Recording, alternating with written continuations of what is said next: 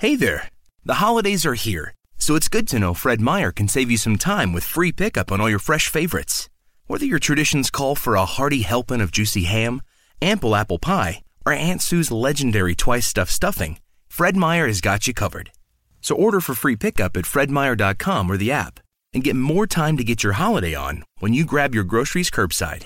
Fred Meyer, fresh for everyone. Free pickup on orders of $35 or more. Restrictions may apply.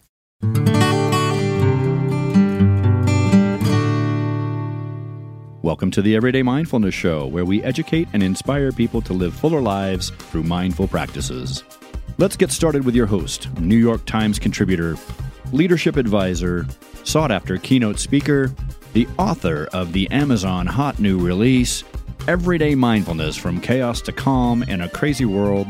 She's smart, strong, sassy, and a trendsetter in the field of mindful leadership. Your host, Holly Duckworth. Hello, and welcome to another episode of the Everyday Mindfulness Show. We have a fantastic guest with us today, my friend Rachel Headley, and we're going to be talking a little bit about her book, IX Leadership Create, Creating High Five Cultures and Guiding Transformation. Rachel and I have met through the C Suite Network and have built a great conversation here around how we can create amazing work life integration and cultures that transform the world. Rachel, welcome to the show. Thanks for having me. It's great to be here. Well, we're so glad that you could join us for this conversation kind of about mindfulness in corporate culture. And, you know, mindfulness is kind of my brand and my word, but you have a lot of different takes and definitions of it and how you integrate that maybe using different languaging into corporate. So I just, we, we start every show with, you know, what does mindfulness mean to you? Well, mindfulness uh, to me means that, um, well, a lot of it for me is living in choice and knowing that the choices we make, uh, the way that we live every day is a choice that we make.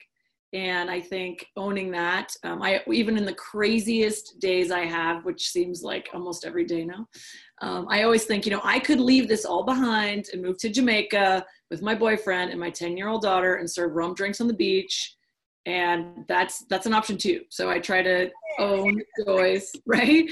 I try to own the choices i make. And i think if everybody did that and knows that they're not trapped or they don't feel like it's inevitable um, i think that really changes the way you view your day and how you take on new challenges and opportunities so. So totally agree with you on that. You know as, as rebels out there going life can be be different. Mm-hmm. um, we talk about mindfulness in the workplace mindfulness in in corporate and i love your take and i know you have an assessment around this. So share with the the listeners a little bit about that. With how do you do mindfulness in corporate and tell us a little bit about the assessment. Well the assessment is we call it culture type culture types and we we call it that because it's really about how you like to work and how to build a high five culture in your workplace and we we named it that because you know there's people don't think you can change culture in, in at work and in corporate and or it's so hard and overwhelming. And so you know people don't hire me to change their culture. They hire me to change retention or they hire me to improve productivity or um, you know and getting things done on time. And all of those things have everything to do with how the people are working together as a team and and how they see their work environment. And so what we do is we assess people in a way that is a little different. I mean, there's a million assessments out there.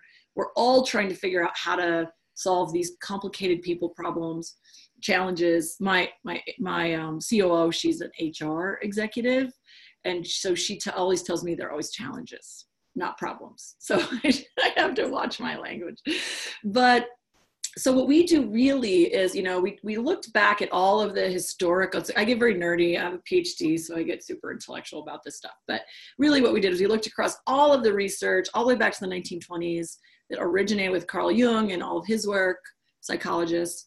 And what we really felt was missing from all of the assessments is the, the aspect of chaos in our everyday life and who really thrives in a chaotic environment and who really does not thrive and then they prefer order. And then we also looked at team.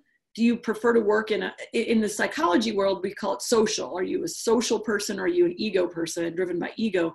Ego is a non-judgmental term. It's really about self-driven right? So we in the corporate world we talk about team to self uh, in, in, a, in a driven sort of way. So the great thing about this is that it is shockingly effective.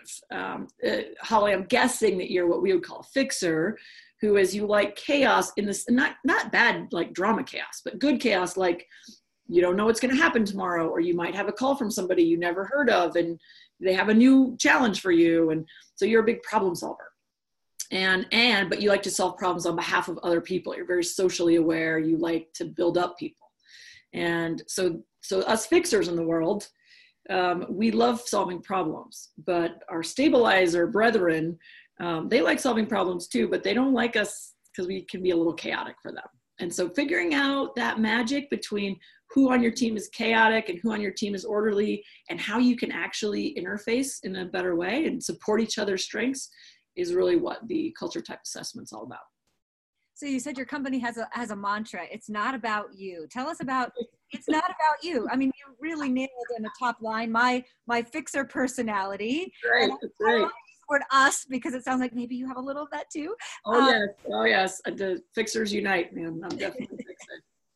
Um, but we're creating high five cultures, which you know it's not about you. What is what does that mean? How do we overcome that me me me? We live in a me me me world yeah it's really more about you know we we talk about using empathy as a strategy because so many of us you know you hear about empathy and how you should use in the workplace or how you should be more empathetic but eh, that's such a hard you know it's such a heavy lift for a lot of us who don't like i don't really consider myself i wouldn't label myself as an empathetic person in the in the world of the in the more woo woo world of mindfulness. You know you we talk a lot about masculine and feminine energies right so i'm definitely on the masculine side of that spectrum and empathy is sort of feels very feminine and sort of as a as a as a skill uh, and i don't think it resonates with a lot of sort of a type a leaders.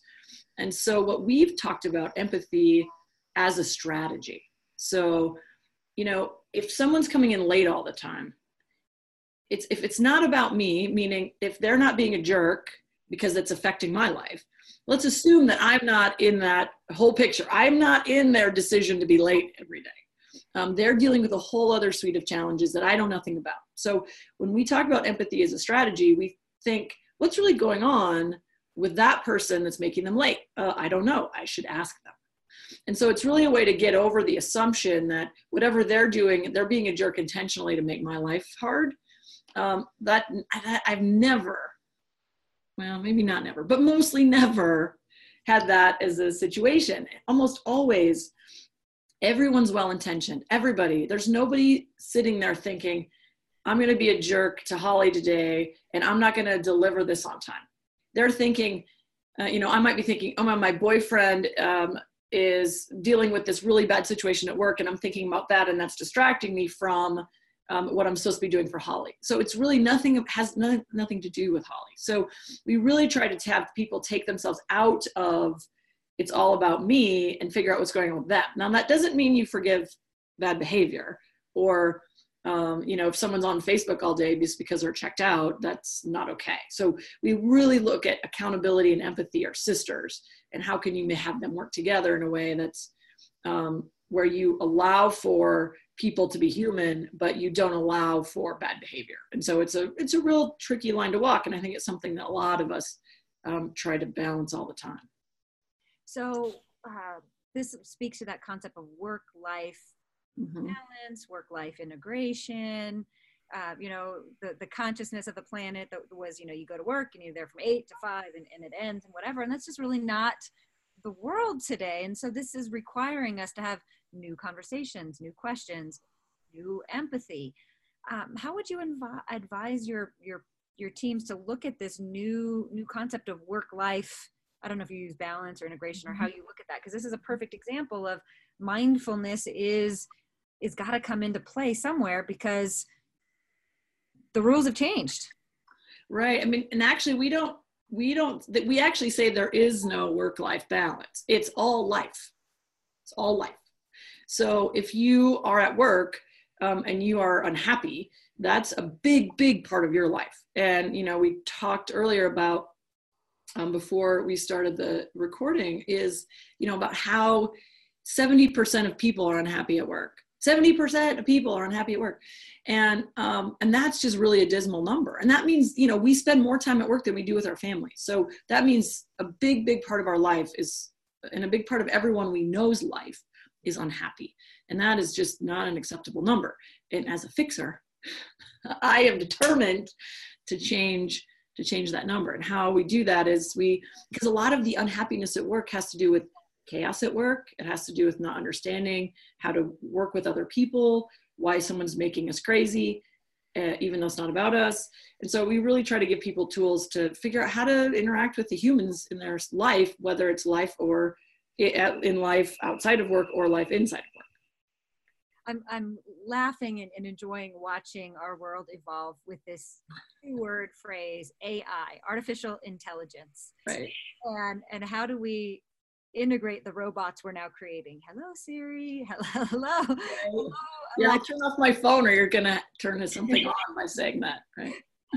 um, but I think it is an interesting dynamic if we're looking at how do we, we create great cultures that work. Not only now do we have the dynamic of human to human, but we have this human to technology interface mm-hmm. thing. Um, got any thoughts on, on that and how we can do that better to help us be better humans? Well, you know, the interesting thing about the rise and the impact of social media uh, and how we use that AI, um, those AI platforms already, you know, all of that, all of that like data gathering and all the things that are happening already, that's all about um, all of that artificial big data stuff. But, you know, we have an urge to connect with people. And if you look at you know uh, the you know we talk about generational differences all the time which i think are absolutely fake frankly. And that's a whole nother probably show. But um but pe- young people are on social media because they have an urge to be a part of something and that's why they move uh, jobs so easily is because if they don't feel like they have a family at work or a connection at work within probably six months they're gone. So it's not so much that they have a less that they're less connected. It's that they actually need connection more than we used to have um, the older generations. And so we have it in a different way. And so that's what i think is interesting talking about the artificial intelligence piece and some of the social impact on our lives is that it's actually just it's the expressions of needing to be a part of something are the same. They're just being expressed slightly differently. And i think once we turn our you know once we turn our brains into okay well it's just a new way of being social we don't go out to the bar anymore. We go on facebook at 10 o'clock at night. You know it's just a different way of being social. And if we can leverage that i think it's the smartest thing uh, we can do instead of trying to fight against it all the time well that goes back to there's just one one life thing mm-hmm. and i definitely agree with you on that uh, but we we also have this balance then of Mary's no longer in the office eight to five, Ted mm-hmm. to the office 5 a.m. to you know 5 p.m. and and how do we still get things done to complete the projects and create the transformation that we want to create? Is it a, a place where you know we just only work with people who are like us, or we work with people who are different than us? I mean, we we've we've brainstormed this one a little bit. Yeah, this one is an interesting one because you have to honor people's uh, you i really want to honor people's need for flexibility, their need for unique life situations, whether that's, and frankly, if you get your work done and you're really fast at it, I don't think you should have to be at the office for three more hours. Um, and, you know, because this is what happens a lot, and, and this is how people get upset with each other is that, you know, I'm done with my work in five hours.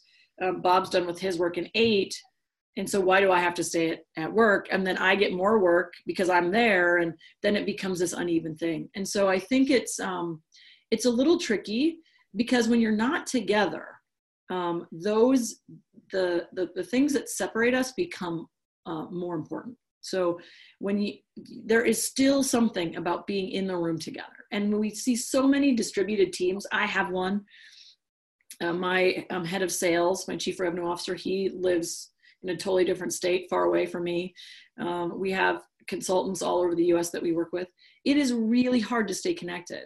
And this is why the advent of technology is so fantastic because here we are on a video conversation and we're getting a lot more data and communication and connection than we ever would just by voice. And so I think if you're going to have distributed teams or teams that aren't together, you have to have a way to actually look in each other's eyeballs in some way. Um, otherwise, the teams just fall apart. And we see that all the time. We want to, so the balance of finding that flexibility for everybody. I mean, I live in a little mountain town in the middle of the Black Hills of South Dakota, and I have clients in Manhattan and I have clients in San Diego. And so I have to find ways to stay connected with them. Um, but I love it. I love coming home and literally the sidewalks roll up here on Sunday. There, you can't even shop here. You um, you can't just go to the store on Sundays, and that uh, drives some people crazy. I think it's awesome. Um, but we have, but I have to, but I get to be connected with people all over the world. So, you know, it's I love I love that, but it's also a big challenge, and it takes intentional connectedness. Again, to go back to your mindfulness part of, you know, of of the story you have to be mindful of people needing to have that connection um, with your team. You can't just cut them loose and say, you don't, don't ever have to come in the office. It just doesn't work. So the book titles IX Leadership Create High Five Cultures and Guide Transformation. Mm-hmm. What's IX? IX is internal experience. So, so much in the tech world, there's a lot of focus on the user experience, UX, CX, or customer experience. And, you know, we were in this really interesting conversation with some tech, some big tech folks in Phoenix who run big call centers down there. And they were wrestling with their customer experience. They just weren't getting a quality customer experience they wanted. And so they were constantly training their people all the time, all the time, all the time. But at the same time, they were talking that their people kept leaving. And so then you, people don't stick around. They, tr- they literally, they have a 100% turnover every year. And yeah, like how do you even get anything going? And so what we said is, you know, instead of focusing on your CX, your customer experience, if you focused on your internal experience, you would keep people longer. They would be able to provide better customer experience. They'd be able to help people better and more effectively. Their retention would be higher. And so we started thinking really about that's really kind of what we're talking about is making your internal experience be outstanding for your people and then all those other challenges go away retention productivity time management um, interpersonal challenges all of that stuff really gets ratcheted way back yeah we were talking before the show about you know where, where does mindfulness as i as i work with it mm-hmm. fit in? And i was talking about that that place of kindness. It's the manager working with the subordinate the subordinates to each other the managers to the managers and that creates an internal experience. And you know sometimes it's just about humans being human again and how can we be kind to one another? Uh, yeah for sure and reconnecting. I mean one of the things we talk about is reconnecting leaders with their people because so many times the executive teams and leaders are off making decisions and they really have no idea how it's going to be executed or pulled off or what the impact's going to be to their own people it might make really a lot of sense in the abstract but because they're not connected they don't really understand what that means. And frankly, the people doing the work a lot of times aren't empowered to ask those questions or relay that information. And so it's really about, um, yeah, being considerate, being aware, being kind, being, you know, we don't talk about kindness in corporate very much. And so, you know, we use other words, but that's really what it's about. It's about, it's, it's what's going on for you. And doesn't mean that we don't need to do this thing that might be hard, but how can we how can we be successful together instead of dumping it on your lap and running away I often talk about, you know, leadership used to be about having the answers. Everybody went in the, the, the, boardroom and they went at, they, they doodled and they came out and here's the answer and it came down on high. And, mm-hmm. you know, that's just not the truth of today's world. It's, you know, the, in my opinion, that the leader is the person in the room with the best questions and the willingness to say, I don't, I don't know, but all of us here in this room, we know. And how do we throw out better questions being mindful and aware that we all bring different thought processes and experiences and age and diversity and all that. And from that, there's a richness to do some high fives. We did this together and create a culture where people are rewarded for that unique thing that they bring.